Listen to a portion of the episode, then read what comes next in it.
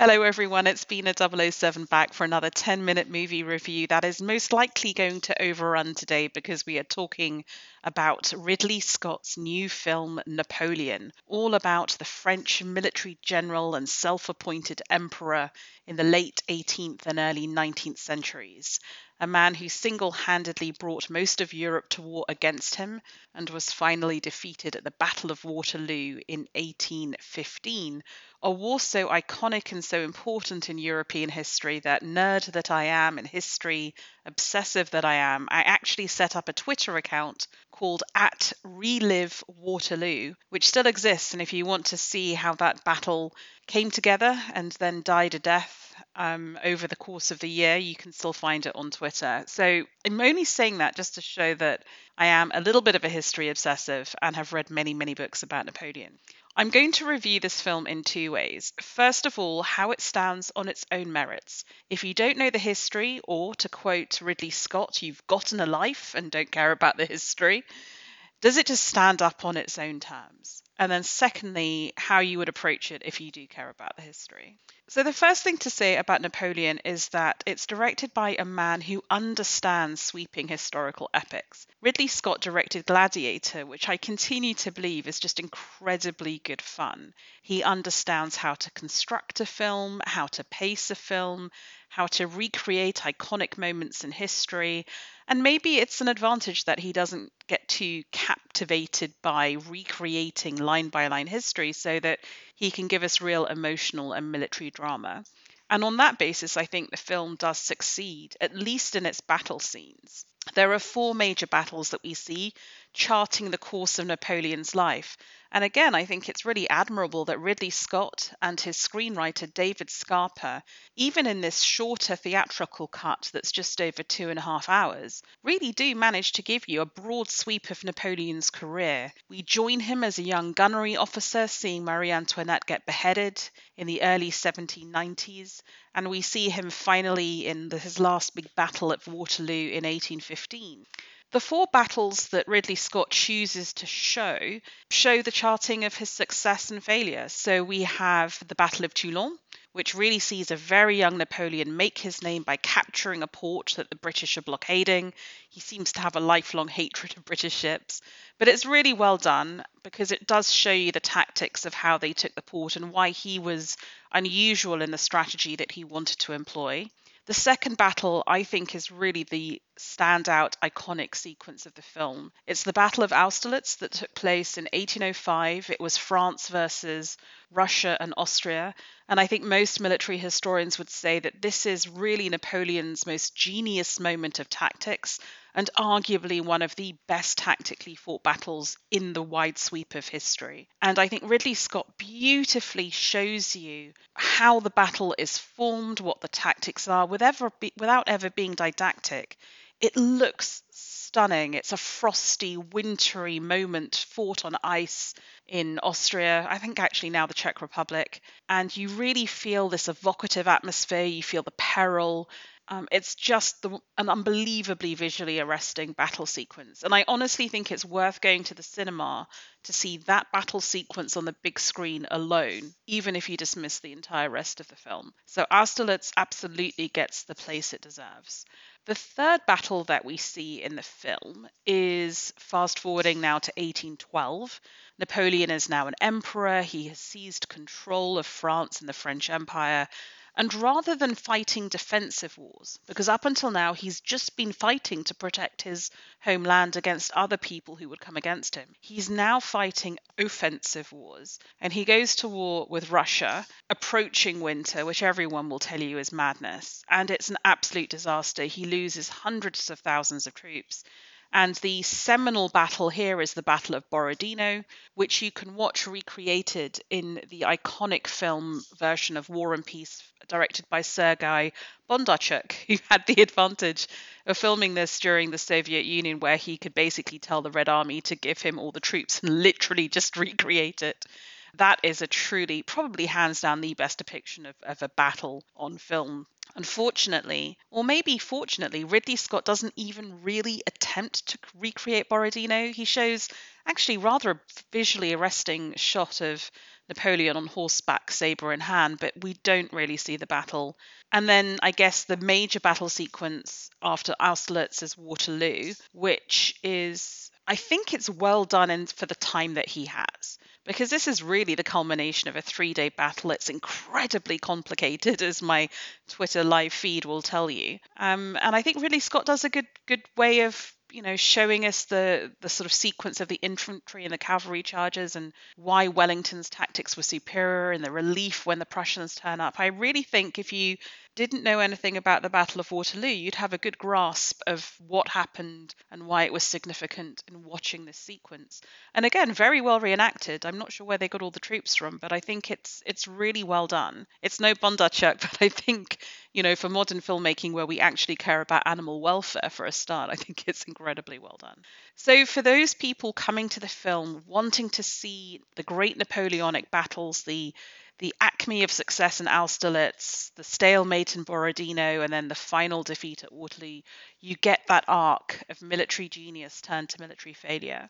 Um, I still don't think that the film would quite hang together though, because it's so quick. It tries to take in so much political change. I really wonder whether a neutral audience member who didn't know much of the history would have a clue what's going on and why on earth is Russia now an enemy or an ally? What's going on with Austria?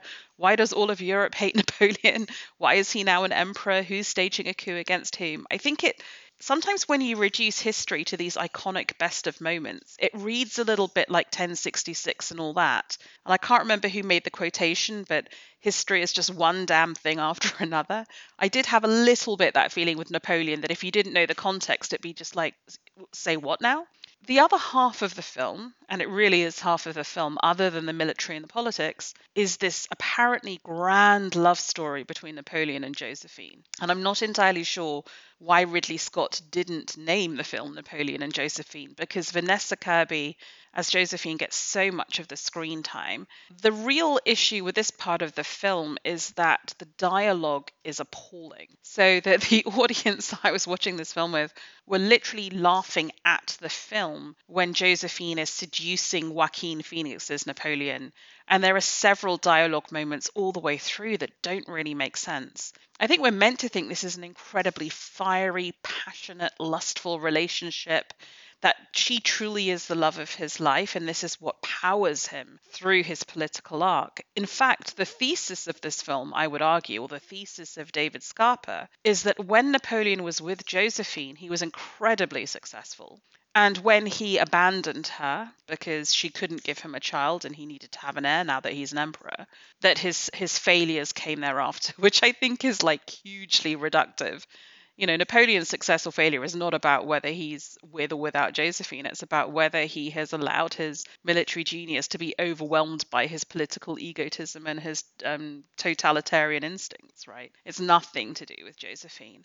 And poor Vanessa Kirby is just saddled with such hammy dialogue her character doesn't really develop. It's just a completely incredible, literally, relationship. And therefore, if you're hanging half of your film and the audience empathy on this relationship, it's really problematic that it's not engaging in the least. The other problem is casting. And I, I hate to say this because Joaquin Phoenix is phenomenal, I think, as Napoleon. He gets his brutish, kind of weary, sort of egomaniacal nature by the end of the film the problem is, is that Joaquin Phoenix, I think, is in his late 40s, which is the age when Napoleon dies and there is no attempt to de-age him or to use another actor for his younger years. So he looks similarly weary and cynical and aged in the scenes when he's meant to be charismatic young in his early 20s. And it's really hard to understand why all these politicians would fall sway to him because you never see that charisma, you never see that energy, you never see him as this young, dashing,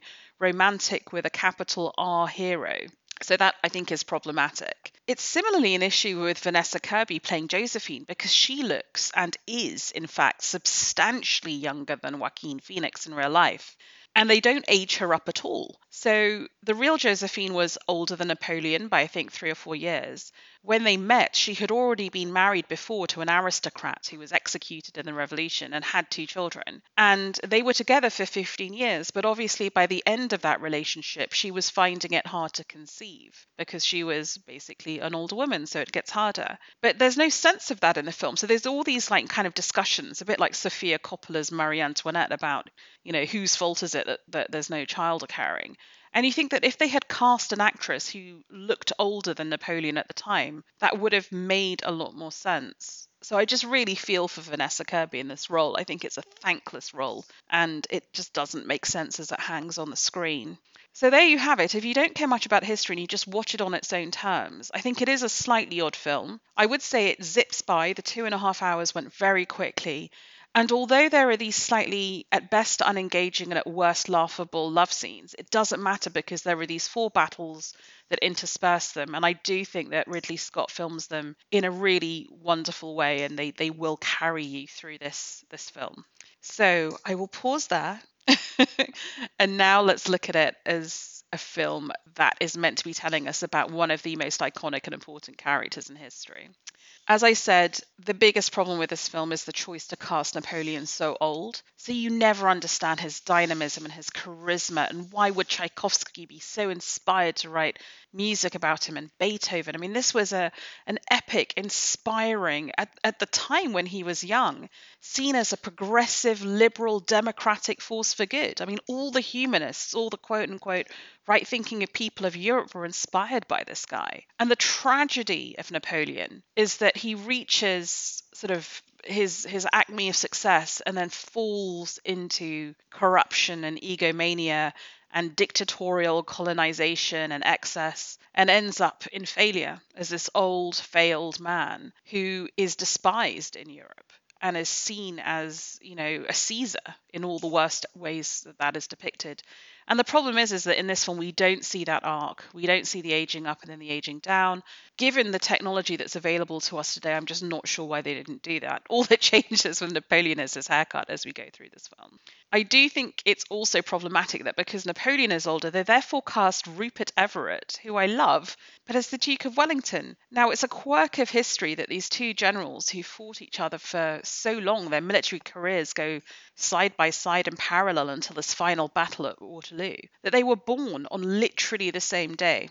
And you can do a very good side by side comparative history of the two, as I think Andrew Roberts has in one of his wonderful books. But Rupert Everett in real life is like 20 years older than Joaquin Phoenix and looks it. And it's a wonderful performance. It really is. Actually, I would argue it's the most compelling thing in this film after the Battle of Austerlitz. I, I just loved every time the Duke of Wellington was on screen. But it bears no resemblance to the real Duke of Wellington at the time as a soldier. He's rather pompous, he's rather self confident. Um, when the battle is won, he makes this very portentous sounding statement about the battle is mine and the war will now be over. And the real Duke of Wellington, when the battle was over, fell into tears. He was very moved by all the people who had been killed. And he said, you know, there's no, he makes a very famous statement when he writes his dispatches that the, the worst thing after a battle won is a, a battle lost is a battle won because you have to confront all the people who had been killed. And that, of course, is what marks him out as a great general because he did care about the people who were killed. Whereas Napoleon, I feel by the end, this final march from Antibes to Paris to retake France and to fight a very personal battle at the Battle of Waterloo, did not care about the many thousands of people who died for him. So, those are just two of the things that I think are slightly odd about this film historically. I mean, people will go through and nitpick all the other things that are obviously historically um, inane. Napoleon was not present at Marie Antoinette's execution. Napoleon did not personally have a meeting with the Duke of Wellington on the Bellerophon to discuss why he wasn't going to be allowed to be exiled in England. Um, there are so many historical inaccuracies. Maybe the worst, actually, is Napoleon riding into battle with sabre out at Waterloo as if the commanders in chiefs would ever be personally at risk in that way. Kind of insane. But I do think historically they get something right. I think they get right the the weariness of Napoleon by the end. I think they get right his immature uh, but maybe justified anger when he gets to Moscow and find there's no one there to take his surrender. And I think they get right maybe his delusion at the end of Waterloo, thinking he would negotiate his surrender and imprisonment in England. I think he very much thought he was going to get to live out his years in the English countryside, hobnobbing with aristocrats and being a sort of, you know, a notorious but rather great raconteur of some kind. So there are things they get right, but in general, I think the history is a little bit silly. Um, but hey, Ridley Scott doesn't care about history. He holds history in contempt. From his recent interviews, it also sounds like he holds his audiences in contempt too. And nonetheless, he does seem to make rather captivating films. I will leave it there because I think this is but a holding place in this conversation. This is just the two and a half hour theatrical cut of Napoleon. We're going to get, I think, a four hour cut on Apple TV at some point in the future, which hopefully will have more battles, will have more drama, will maybe make more sense out of the Napoleon Josephine relationship because you don't always just get the hysterical arguments and lovemaking and maybe get something more in between that feels more real. So let's suspend judgment until that. Ridley Scott director's cuts and extended cuts are always better and always make more sense of the theatrical cut. Nonetheless, and for all the criticism I've leveled at this film, I really want to encourage you to see it at the cinema if you love military history and if you love battles, because I honestly believe that the Battle of Austerlitz as depicted here is really worth seeing on a big screen with amazing audio because the sound design of it and actually the score I think is is really well done. So I hope that's helped you understand a little bit of the the upsides and downsides of the new Ridley Scott Napoleon. As I said, the film has a running time of 2 hours 40 minutes. It is rated R and is on global release as of this week. Thank you very much for listening you